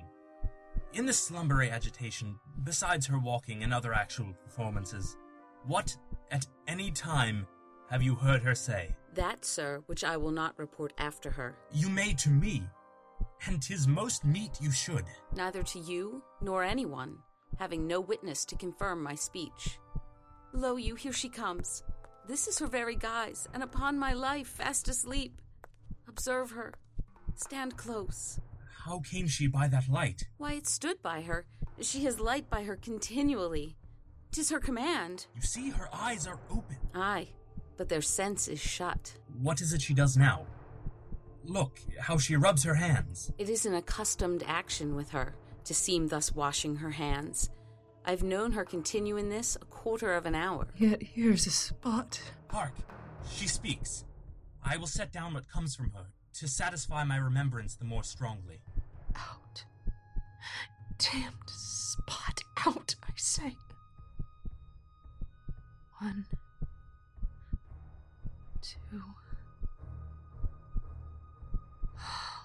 Why then tis time to do it. Hell is murky. Fie, my lord, fie. A soldier and the feared. What need we fear who knows it when none can call our power to account? Yet who would have thought the old man to have had so much blood in him? Do you mark that?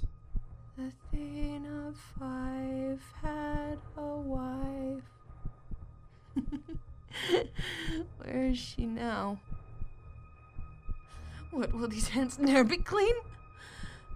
No more of that, my lord, no more of that. You mar all with this starting. Go to, go to. You have known what you should not. She has spoke what she should not. I am sure of that. Heaven knows what she has known. Here's the smell of the blood still.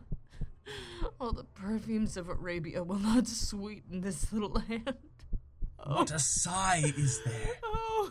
The heart is sorely charged. I would not have such a heart in my bosom for the dignity of the whole body. Well, well, well. Pray God it be, sir.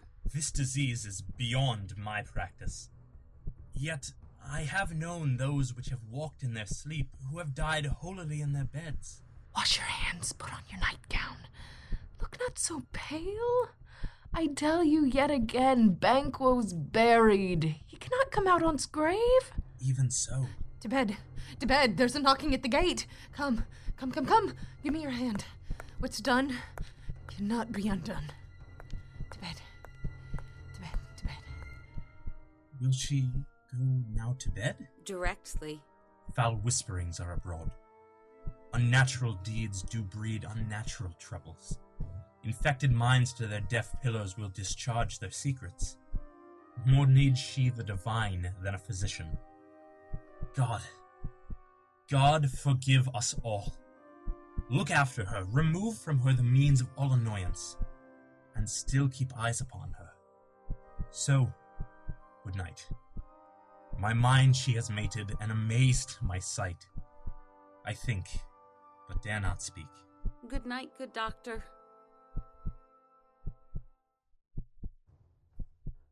The English power is near, led on by Malcolm, his uncle Siward, and the good Macduff. Revenges burn in them, for their dear causes would to the bleeding and the grim alarm excite the mortified man.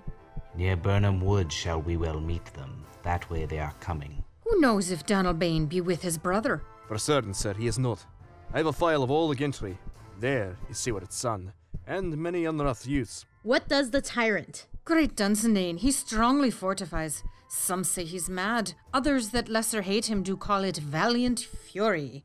But for certain he cannot buckle his distempered cause within the belt of rule. Now does he feel his secret murder sticking on his hands. Now minutely revolts upbraid his faith breach. Those he commands move only in command, nothing in love. Now does he feel his title hang loose about him like a giant's robe upon a dwarfish thief. Who then shall blame his pestered senses to recoil and start, when all that is within him does condemn itself for being there? Well, march we on to give obedience where 'tis truly owed.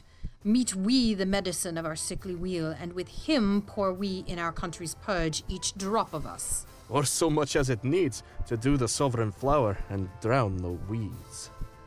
Make we our march towards Birnam.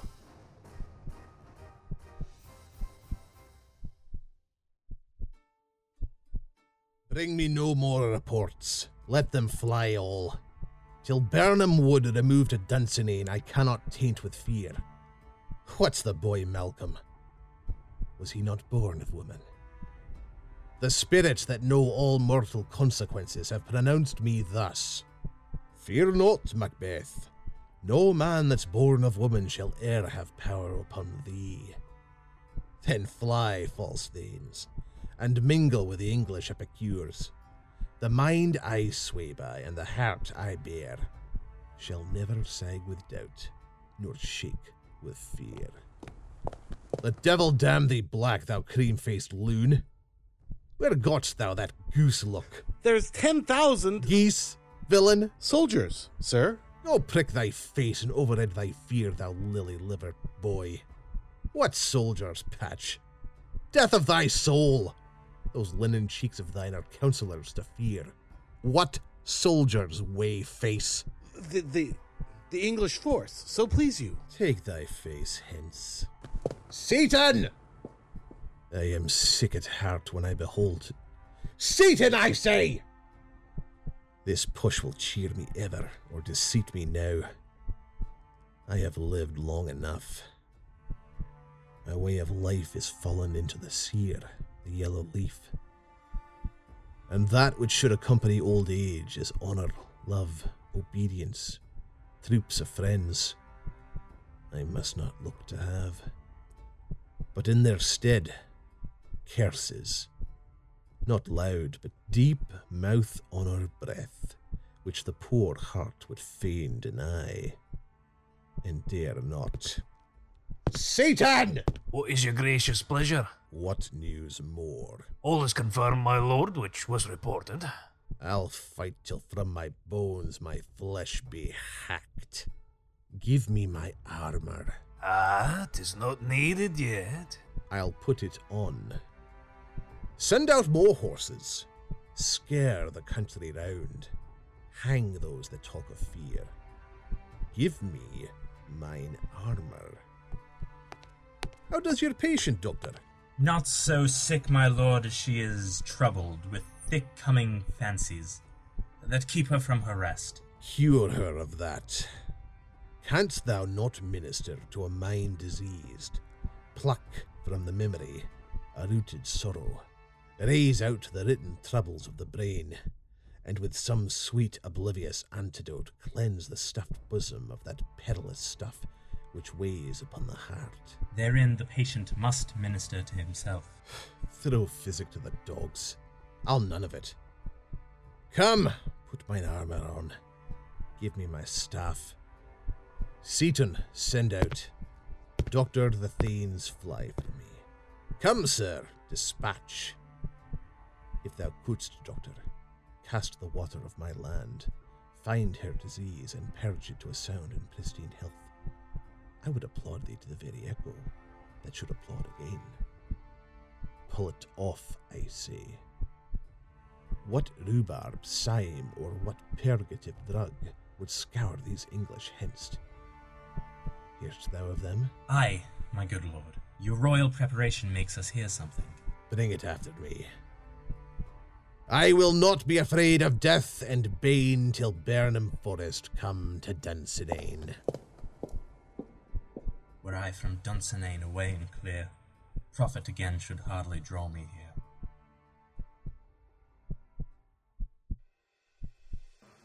Cousins, I hope the days are near at hand that Chambers will be safe. We doubt it nothing. What wood is this before us? The wood of Birnam. Let every soldier hew him down a bough and bear it before him. Thereby shall we shadow the numbers of our host and make discovery err in report of us. It shall be done. We learn no other, but the confident tyrant keeps still in Dunsinane, and will endure our settling down before it. Tis his main hope. For where there is advantage to be given, both more and less have given him the revolt. And none serve with him, but constrain things whose hearts are absent too. Let our just censures attend the true event, and put we on industrious soldiership. The time approaches that will, with due decision, make us know what we shall say we have and what we owe. Thoughts speculative, their unsure hopes relate, but certain issue strokes must arbitrate, towards which advance the war.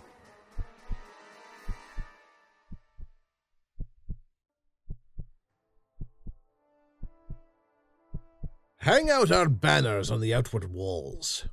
The cry is still, They come! Our castle strength will laugh a siege to scorn. Here let them lie till famine and the ague eat them up. Were they not forced with those that should be ours, we might have met them dareful, beard to beard, and beat them backward home. What is that noise? It is the cry of women, my good lord. I'd almost forgot the taste of fears. The time has been my senses would have cooled to hear a night shriek, and my fill of hair would, at a dismal treatise, arouse and stir as life were in it. Wherefore was that cry? The queen, my lord, is dead. She should have died hereafter.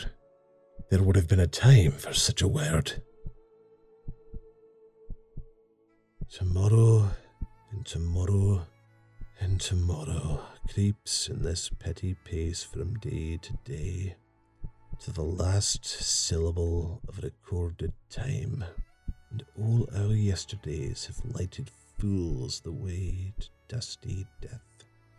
Out, out, brief candle, life's but a walking shadow, a poor player that struts and frets his hour upon the stage, and then is heard no more. It is a tale told by an idiot, full of sound and fury, signifying nothing.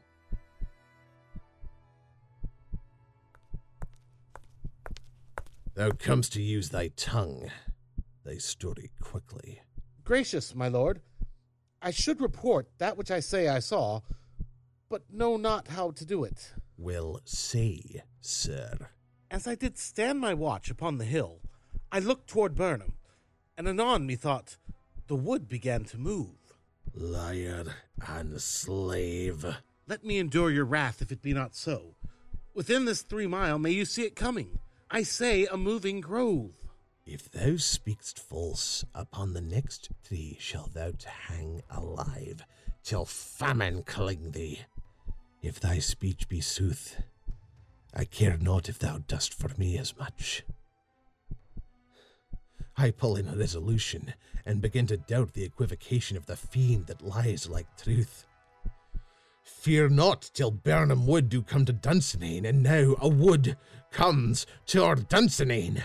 Arm, arm, and out, if this which he avouches does appear, there is nor flying hence nor tarrying here. I begin to be aweary of the sun, and wish the estate of the world were now undone.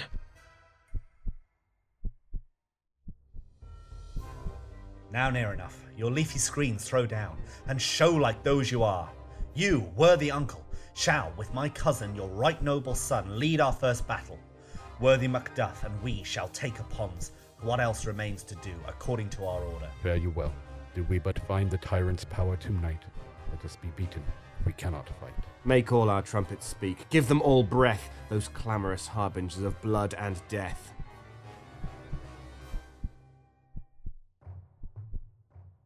They have tied me to a stake. I cannot fly, but bear like I must fight the course.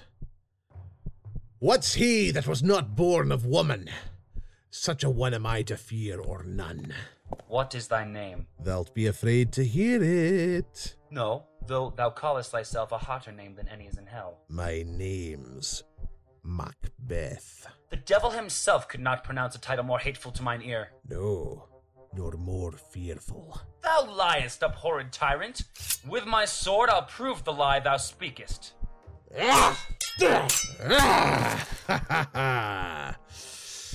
Thou wast born of woman, but swords I smile at, weapons laugh to scorn. Brandished by man that's of a woman born.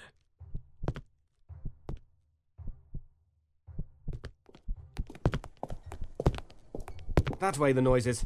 Tyrant, show thy face! If thou beest slain and with no stroke of mine, my wife and children's ghost will haunt me still. I cannot strike at wretched kerns, whose arms are hired to bear their staves. Either thou, Macbeth, or else my sword with an unbattered edge I sheath again undeeded. There thou shouldst be. By this great clatter, one of greatest note seems bruited. Let me find him fortune, and more I beg not. This way, my lord. Castle's gently rendered. Tyrant's people on both sides do fight. The noble thanes do bravely in the war. Day almost itself professes yours, and little is to do. We have met with foes that strike beside us. Enter, sir, the castle. Why should I play the Roman fool and die on mine own sword? Whilst I see lives, the gashes do better upon them. Turn, hellhound, turn. Of all men else, I have avoided thee. But get thee back. My soul is too much charged with blood of thine already. I have no words. My voice is in my sword. Thou bloodier villain than terms can give thee out. Ah!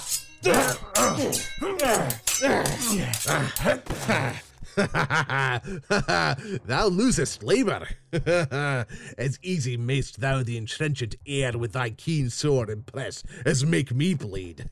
Let fall thy blade on vulnerable crests. I bear a charmed life, which must not yield to one of woman born. Despair thy charm, and let the angel whom thou hast still served tell thee. Macduff was from his mother's womb untimely ripped. Accursed be that tongue that tells me so, for it hath cowed my better part of man. And be these juggling fiends no more believed than palter with us in a double sense, that keep the word of promise to our ear and break it to our hope. I'll not fight with thee. Then yield thee, coward, and live to be the show and gaze of the time. We'll have thee, as our rarer monsters are, painted on a pole and underwrit, Here may you see the tyrant. I will not yield to kiss the ground before young Malcolm's feet, and to be baited with the rabble's curse. Though Birnam Wood be come to Dunsinane, and thou opposed, being of no woman born, yet I will try the last. Before my body I throw my warlike shield. Lay on, Macduff! And damned be him that first cries, Hold, enough!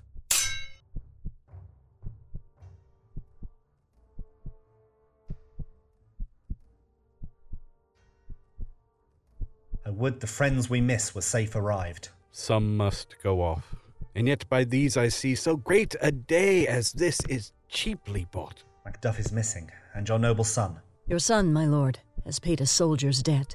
He only lived but till he was a man, the which no sooner had his prowess confirmed in the unshrinking station where he fought, but like a man he died. Then he is dead? Ay, and brought off the field. Your cause of sorrow must not be measured by his worth, for then it hath no end. Had he his hurts before? Ay, on the front. Why then, God's soldier be he. Had I as many sons as I have hairs, I would not wish them to a fairer death.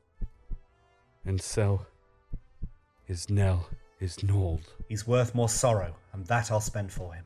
He's worth no more. They say he putted well and paid his score, and so God be with him. Here comes newer comfort. Hail, King, for so thou art. Behold where stands the usurper's cursed head. The time is free. I see thee compassed with thy kingdom's pearl. Let's speak my salutation in their minds, whose voices I desire aloud with mine. Hail, King of Scotland! We shall not spend a large expense of time before we reckon with your several loves, and make us even with you. My thanes and kinsmen henceforth be earls, the first that Scotland in such an honour named. What's more to do?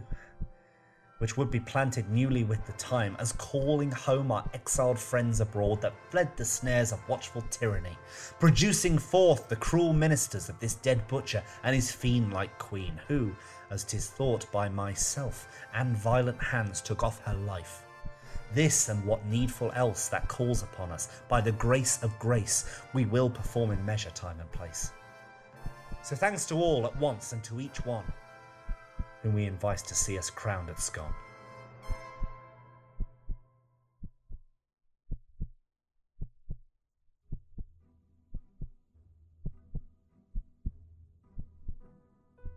The Pendant Shakespeare, also known as the Wild Bill Variety Show. Macbeth, featuring the voice talents of Pete Milan as Macbeth, Mindy Rast Keenan as Lady Macbeth, Edward Herman as Duncan, Catherine Pride as Banquo and Hecate, David Alt as Macduff, Renee Christine Jones as Lady Macduff, Natasha Damroth as their son, Chris Britton as Malcolm, Seth Adam Sher as Siward, Anna Rodriguez as Menteith, Lynn Cullen as Caithness, Karen Collar as Ross, Chris Hackney as Lennox, Jack Kalk as Angus, Paul Brueggemann as Young Siward, Jason Wallace as Seyton, Beth Freely as the second murderer, Amby Lee as the third murderer and the first witch, Kristen Bays as the second witch and the first murderer, Beth Freely as the third witch, Justin Young as the doctor, Jill Wenzel as the gentlewoman, Dave Morgan as the messenger, Adam Bell as the porter, Nick Rowley as the old man, Vincent Morrison as the sergeant, Harry Whittle as Donalbain, Vincent Morrison as the first apparition, Harry Whittle as the second apparition, James Rossi as the third apparition. Written by William Shakespeare, adapted for audio by Colin Kelly and Catherine Pride. Script analysis and dramaturgy by Catherine Pride. Directed by Colin Kelly. Music by Kevin MacLeod and the Musopen Symphony Orchestra. Shakespeare theme by Pavel Zook of pavelzook.com. Produced by Pendant Productions. This production is copyright 2013, Pendant Productions. For more information, visit pendantaudio.com. Thanks for listening.